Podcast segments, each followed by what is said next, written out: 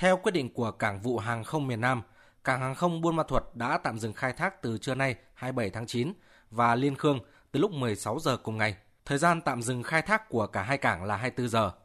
Cảng hàng không thứ ba ở khu vực Tây Nguyên là Pleiku, tỉnh Gia Lai cũng đã quyết định tạm dừng khai thác kể từ 12 giờ hôm nay 27 tháng 9 theo quyết định của Cảng vụ Hàng không miền Trung.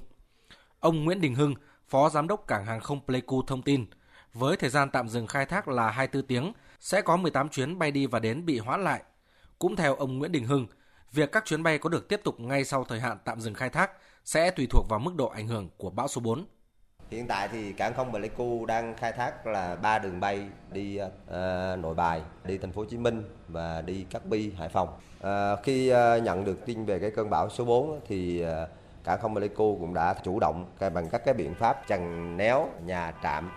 và sau đó là có đánh giá tình hình trên cơ sở cái thông tin, cái cơn bão và sau đó, căn cứ vào cái tình hình cơn bão thì cảng không Pleiku sẽ xem xét có thể đóng cửa tiếp hoặc là mở cửa để phục vụ các chuyến bay ờ, ngay sau khi ờ, bão tan.